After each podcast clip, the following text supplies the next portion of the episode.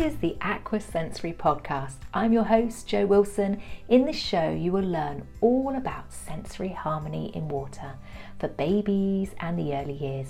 Because when we grow to love, connect, and respect water, learning follows naturally. Oh, thank you so much for joining me today, Greer.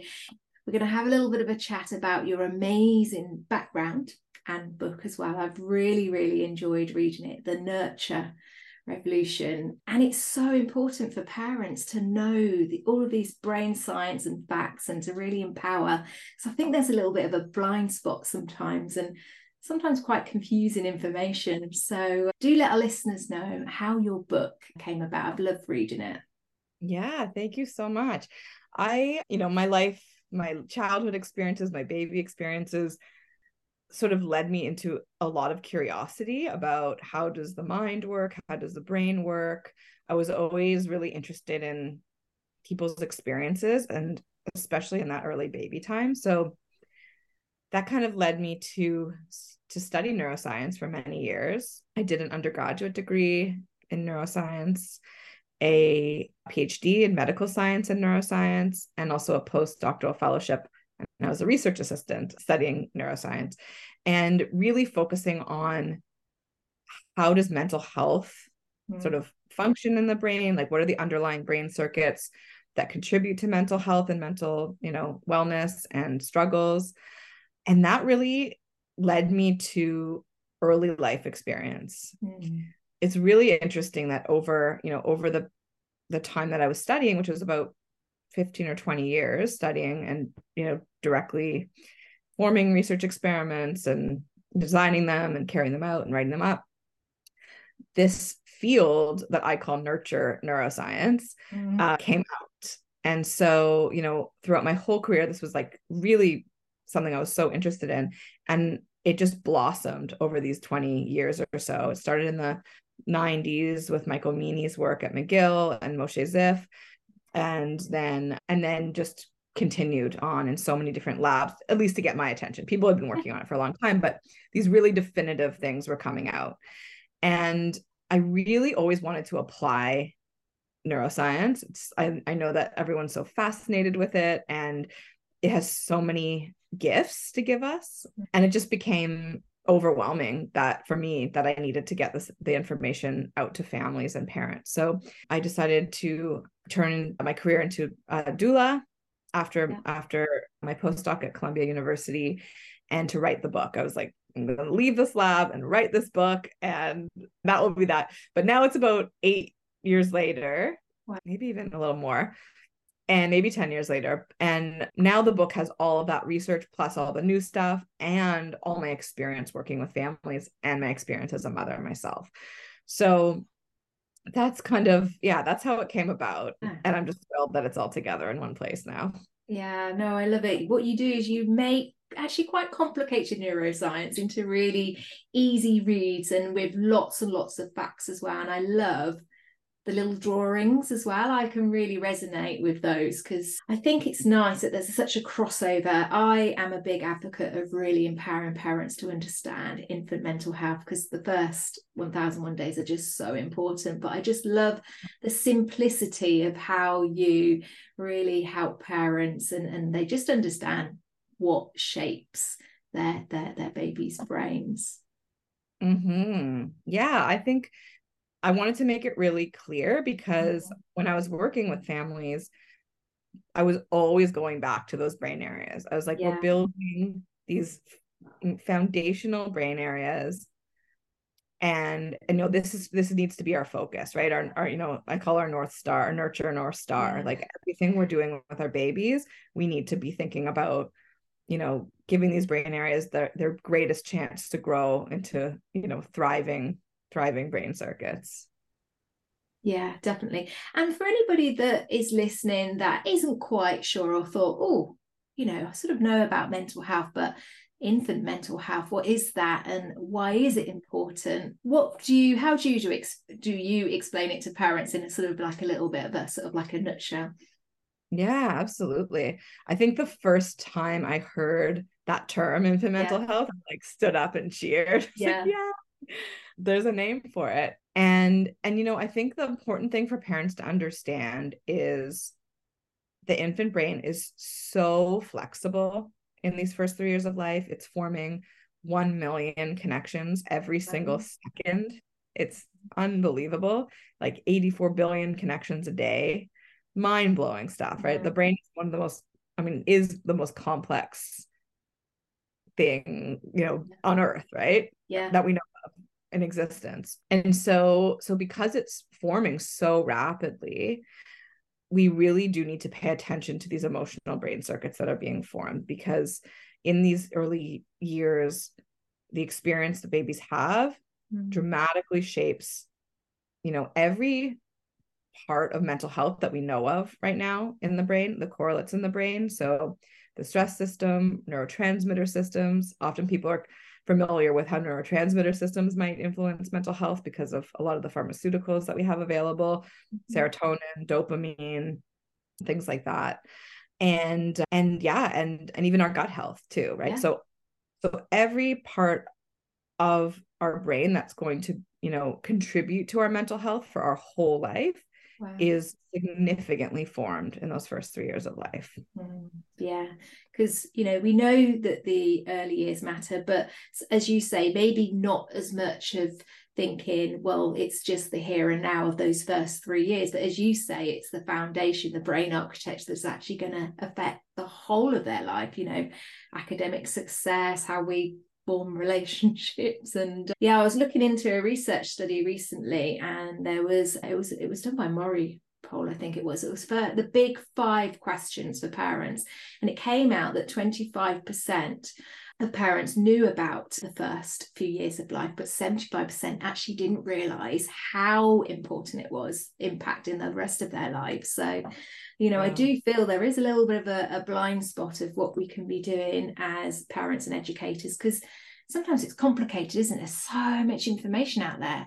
You know, we're we're sort of drawn in maybe the practical, but not so much the emotional. And it doesn't mm. always have to be that complicated. It can be really simple things, isn't there? That that it really is. Yeah, I think that you know there is because I think many people are either aware or sort of even unconsciously will hear that these early years are so important. Yeah. It can create so without the education can create so much anxiety for parents mm. where they're sort of overthinking every decision, every move, you know, everything they do even doing things that are sort of against their intuition yeah because other people are saying oh that's the best thing for these early years and these early years matter right so there's a lot of confusion a lot of misedu- like miseducation around it and i think when parents can be grounded in the facts so much of this anxiety and worry goes away so much more joy in parenting and and and you know really being there with our babies can come in it, yeah. I have messages from parents where like they find my Instagram account and yeah. like snap out of a postpartum depression instantly because you know they don't have you know I'm not saying that's the cure for postpartum depression but a lot of people you know a lot of people find that they're like I was paralyzed by mm-hmm. The amount of confusing information. There's so much mm-hmm. profit driven information out there. And it's sort of this nebulous thing where they're like oh i know that the early years matter but i don't know if anything i'm doing is actually going to be helping right? And so we can give parents nurture as their north star in these year in these early years. They really like so much of the worry drops away. So many of the things that don't last forever can be ignored and the things that do last forever can, can yeah yeah you talk a lot about really the simple things like presence your voice. I love the way that you explain how skin to skin is important because it's all the things that we naturally have, don't we? And it doesn't cost anything. It's just really nice bringing it back to to basics, really, for for parents, stripping it back to, mm. as you say, sometimes we've lost our intuition. Maybe I don't know, Dr. Google's taken over. Yeah, and so much of this, like, yeah, so many you know businesses and pressures like you have to have like a perfect looking playroom or perfect organic pre- home prepared food or the perfect amount of baby classes and all that stuff is nice if you have headspace for it, but it's all extra. Like it's none of that stuff is needed for babies to thrive. Yeah, yeah, no, it is that connection piece, isn't it? And we were talking earlier about swimming in and bringing it to the, that nurture into the pool because there are obviously like parenting different styles of teaching and different styles of programs, but bringing it back to as you say the nurture and the connection is so important. And you know maybe we don't realize how memories are formed and how first impressions are almost sort of the body felt really. It's almost a somatic mm-hmm. experience isn't it? Because we were talking about your your your your first water experiences which were you know maybe is not as gentle but i love when you're explaining how you know you're still a water person which is which is really nice. Yeah when you said it i did just get really tense in my body like really aware of that. I held my breath i got really tense. Yeah as a baby the swimming lessons i had they they would dunk. I didn't want to put my face in and the teacher dunked me without my permission. And i do yeah i'm still feeling that tension right? That's yeah. that was not a good experience for me. And my parents continued to bring me. I would get shut down. I would scream. I didn't want to go. I, I am guessing they didn't dunk me again after that because I kept going. And I did end up you know swimming every single week of my life and became an instructor and lifeguard and love swimming still do with my son but I did not I am not dunking him. He chose to put his face in himself and I like that you bring up memory right? I think it's similar to a lot of the experiences our babies need to have where they just need safe accompanied experiences in those infant years to really you know build that safety later. I think parents are so worried you know with swimming lessons and dunking babies and all this you know some of the harsher kind of lessons they're so worried oh i have to teach swimming now you know in order for them to have a good relationship with the water and learn how to swim so early. And you know i think it it you know my choice with my son and i you know i think is a great choice is to just make it a happy mm-hmm. playful fun experience of connection. And so they kind of grow up with those memories. Yeah definitely definitely. Yeah because i mean to actually learn how to swim it takes time. You can't rush the process. It's a process that will happen when we're learning really and when we're we're, we're ready to learn.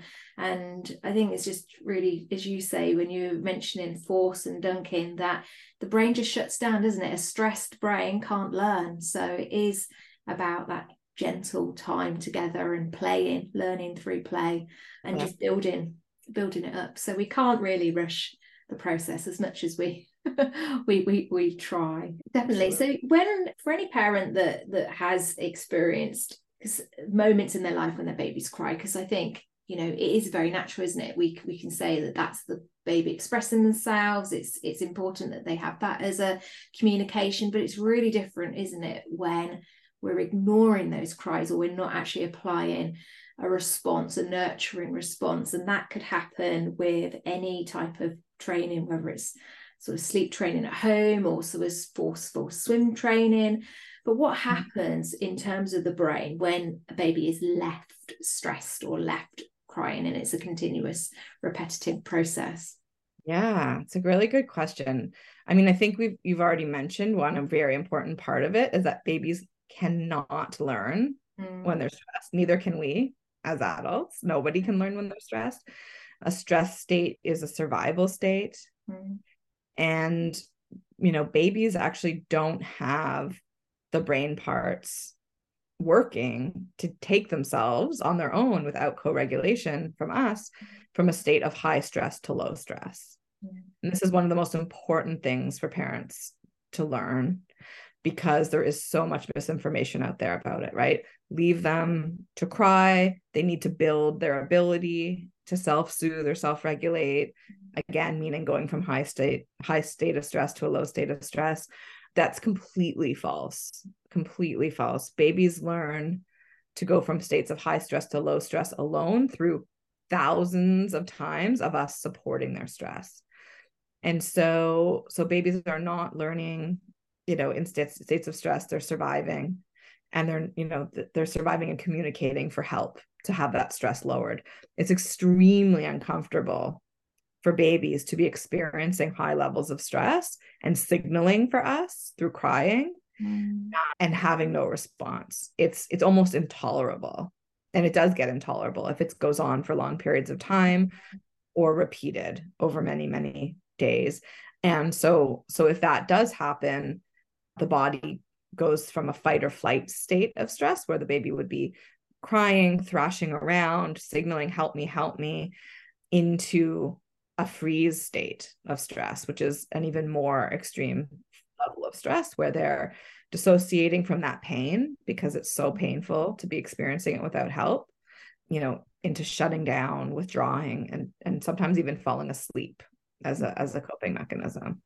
Yeah, yeah, we do sometimes see that swim programs can be quite overstimulating and we can celebrate at the end like oh you know baby's fallen asleep. I think we've got to just be really cautious. Has baby received nurture care and they're really just loving the water or has it been just so stimulating that they had no chance no other option really than just to to as you say sort of shut down and, and to to fall asleep. And it's mm. just understanding isn't it as parents and as educators that you know what the differences are really for our babies. Yeah so and it's so important to be able to watch your baby and really understand that because free i didn't yeah i didn't quite get that freeze response until yeah. i was doing a lot more infant mental health training.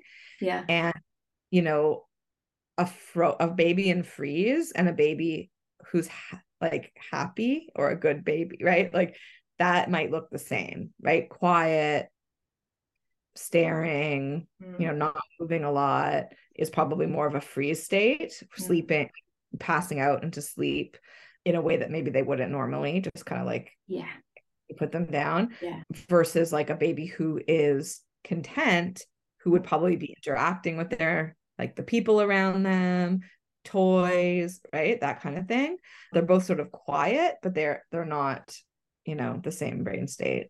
Yeah definitely. It's almost like what it's the bigger picture isn't it? And the whole cluster of cues of what has happened before really for baby and to take it take it all in so yeah it's it's nice because there are different programs out there in our water world that can push towards uh, the quick harsh methods and babies are definitely stressed and crying. And mm. you know sometimes that's celebrated like a great thing because they're learning fast and they're learning to float but it, it's just not good for for baby at all and it's not nurturing them which is what obviously we're here and that's what our passions are. Absolutely. Yeah my son being listening to him and doing a lot of a lot of time in the pool every mm-hmm. summer and throughout the year he hasn't been ready to put his face in mm-hmm. do front floats and back floats start doing doggy paddle and he's almost five he just you know this was the first this winter was the first time he was comfortable doing any of those things and he is so confident now he wants yeah. to like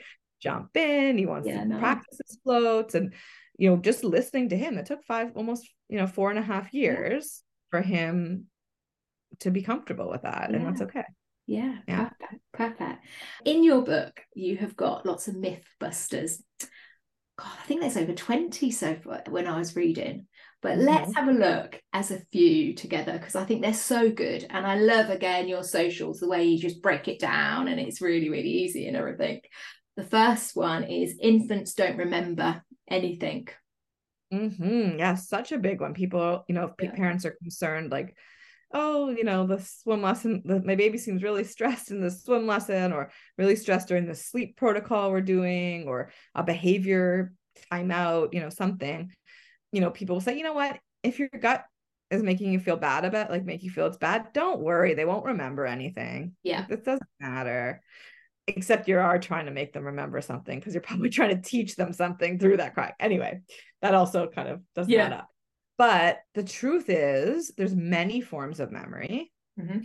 Uh, I think when people say this, they're talking about autobiographical memory, the who, what, where, when memories. And even just to take my example of being dunked as yeah. an example, right?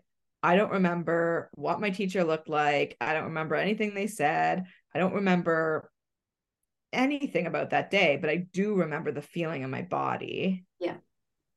of of it happening right and and probably because my parents have told me the story i remember a few more details about it yeah mm, you know so we don't it's true we do not have autobiographical memories mostly in those first 3 to 4 years of life that's because what one of our memory centers is developing so rapidly that we actually don't recall autobiographical memory that's the hippocampus but we have motor memory sensory memory and emotional memory, yeah. which is what I focus on quite a bit, right? And so those are all kind of stored in our bodies and and other parts of our brain, not the autobiographical memory. So actually, go, let's go back to those 1 million connections per second. Wow. The brain is rapidly encoding memories in those first three years. We're going to remember you know a huge huge amount of our experiences but we're not going to remember them like we can tell a story about them. Yeah definitely. And sometimes it just takes one i don't know smell almost isn't it? It just can almost like transport you back and into that shock. You know it could be a really strong smell of chlorine and you just think ah oh, hang on a minute. As you say it takes your breath away but it's just bringing and linking that into that sort of moment really. And you know what? I had so many positive experiences. Yeah around swimming after that that yes. can kind of prepare it. So for any, anyone who's who's been doing yeah. any of these kinds of things yeah. we can always go back to a gentle yeah. approach to you know create new memories but those ones from the early days still are there right? Even yeah, with the yeah definitely. Definitely. Yeah when we know better we can just do better and just you know rewire and, and, repair as much as we can definitely definitely through nurture but some people when they have babies and maybe they're becoming a little bit fussy or crying and and they just feel like responding to them is actually spoiling them and mm-hmm. i remember growing up myself it was like you know it was okay to be left in a pram because that was good. That was good for fresh air and to be left you know because if you you were attended to quite a lot then you know you were spoiling them or you would you'd create a fussy baby. I remember yeah. i remember that being being a, a parenting part for sure. And it's that is still going really strong now. It's it's amazing to hear so many of our parents out there are hearing this mm. from their families from their from everyone they know and are embarrassed to be responding to their baby. But it's a total myth. It's a total myth responding to these cries is spoiling. It was created by, you know, these these books written by male doctors who never birthed a baby, took care of a baby. They gave babies vaccines and like checked their physical health and somehow are making rules for parents about how much they can respond to their babies mental health and emotional mm-hmm. well-being completely outdated. I always try to help parents tune in to their intuition and their voice. And so you know this happened to me with my son too right? Because this is so yeah. pervasive in culture. Like i remember being in places where he was crying and i was helping him in a really nurturing way and like felt a bit of shame like people were looking at me like oh she's soft like that you know he's probably crying because of her. Just these voices come into our heads because they're everywhere. I know that's not true and so flipping that remembering like there the voice that is influencing those thoughts and the spoiling myth are you know some doctor who's long long gone who somehow had this huge impact on parenting I don't want that person to be influencing my parenting. Yeah. And then I have my voice that's saying your baby's signaling to you, you know, you're building his brain and helping his lifelong mental health by responding, and it feels good and it feels right. And like that's the voice I want to be listening to and responding to. So yeah. uh, it's it is a giant myth, and even even though we know it, it's still it's still out there yeah. yeah yeah no i can i can really resonate with that and it definitely has an imprint of how we respond as adults because i remember people saying oh you turned out okay which i mm-hmm. did but actually sometimes over responding to say rejection or or not knowing if someone is going to be exactly there and and you know you can sort of put it back to go well actually you know may, maybe being left left to cry or sleep, you know, does leave little little traces of how you respond later as an adult. So just getting to know yourself, isn't it? And as parents to myth bust now. So they're really understanding that they're there for their, their little ones. And then this really brings us really nicely on to babies need to learn how to self-soothe. Mm-hmm. it's this is like the biggest one that needs to come down, mm. right? We talked about it a little bit before. Babies have the brain parts to become alarmed, perceive threats, and launch a stress response into their body.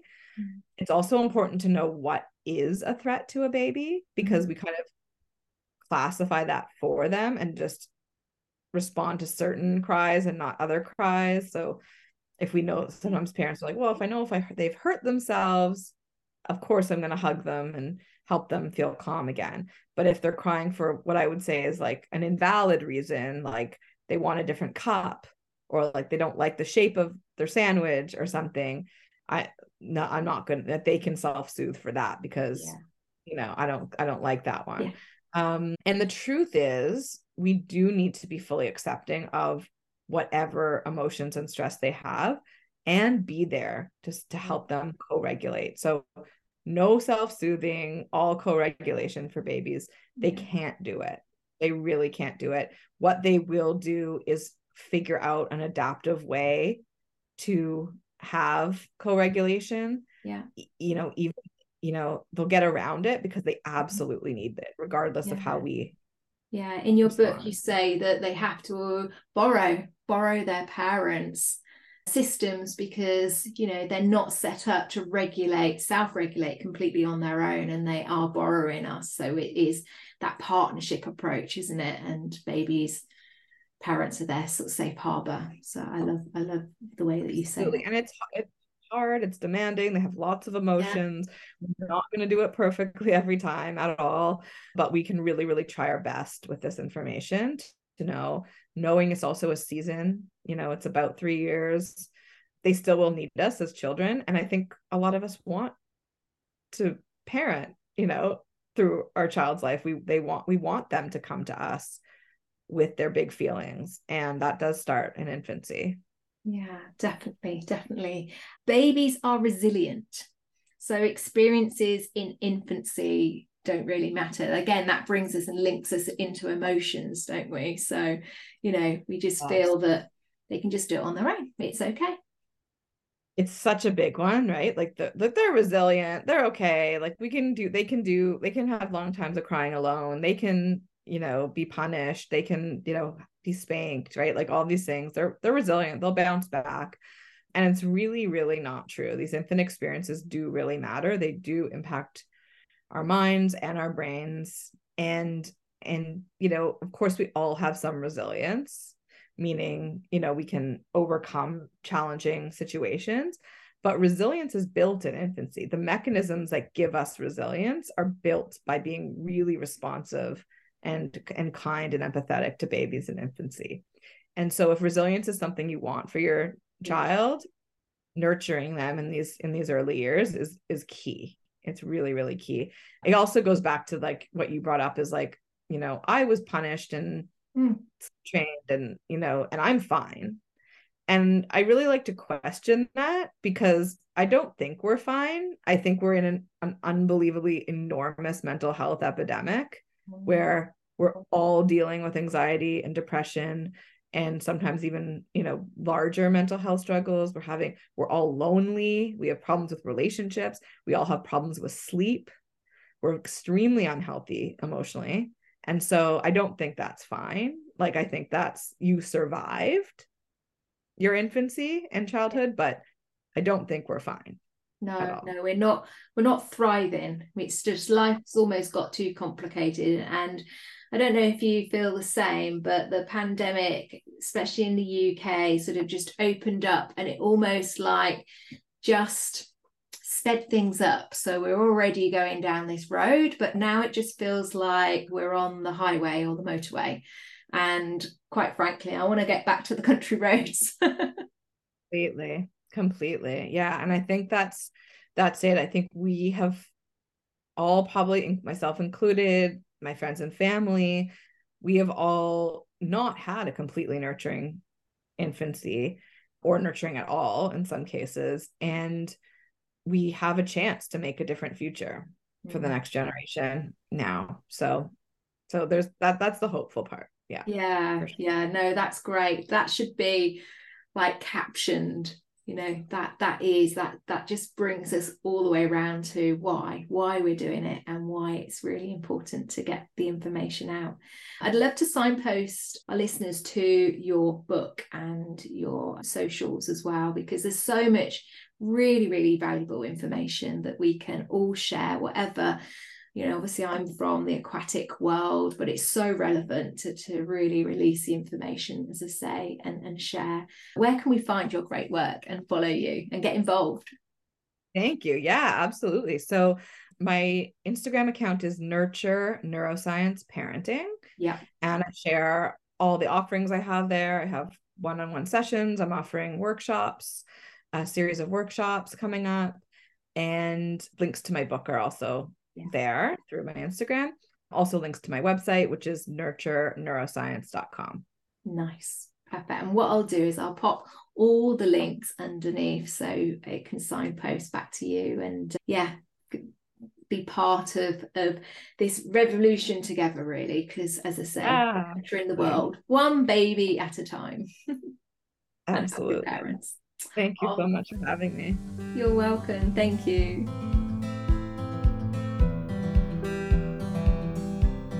Thank you for listening to the Aqua Sensory Way. It's so nice to have you here tuning in today. Let's connect again soon. I'd love you to find out more about creating sensory harmony in water. Come and join us on our socials and in our community Facebook group, Aqua Sensory Connections.